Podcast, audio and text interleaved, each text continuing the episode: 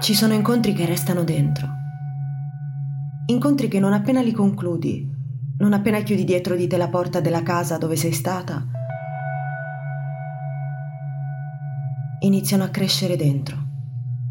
Era il 16 giugno, loro sprecciano veloci, ma alle 10.30 all'altezza della circonvallazione di Palermo si affiancano due auto. Da queste due macchine iniziano una serie di colpi, un fuoco tremendo, furioso e sono praticamente tutti morti sul colpo eccetto Franzolini. Marco Padovani era un ragazzo, era un ragazzo di Verona che lavorava con il padre in un'impresa eh, di materiale edilizio, è stato picchiato, ovviamente ha reagito, gli hanno rotto gli occhiali, l'hanno imbavagliato, eh, dato nel baule dell'auto e portato giù in Calabria.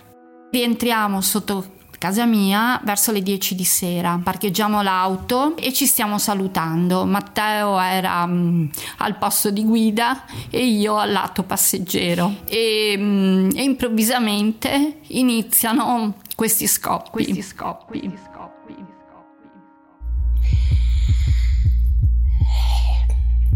E quindi c'era solo da prendere atto di questa morte così crudele di Cristina.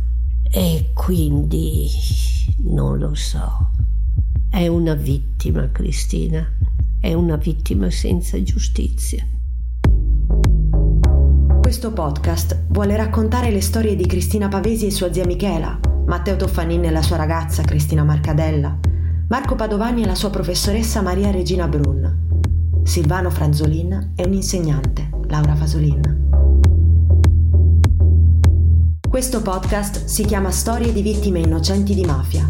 È realizzato da Avviso Pubblico grazie ai fondi della legge regionale numero 48 del 2012 e finanziato dalla Regione del Veneto.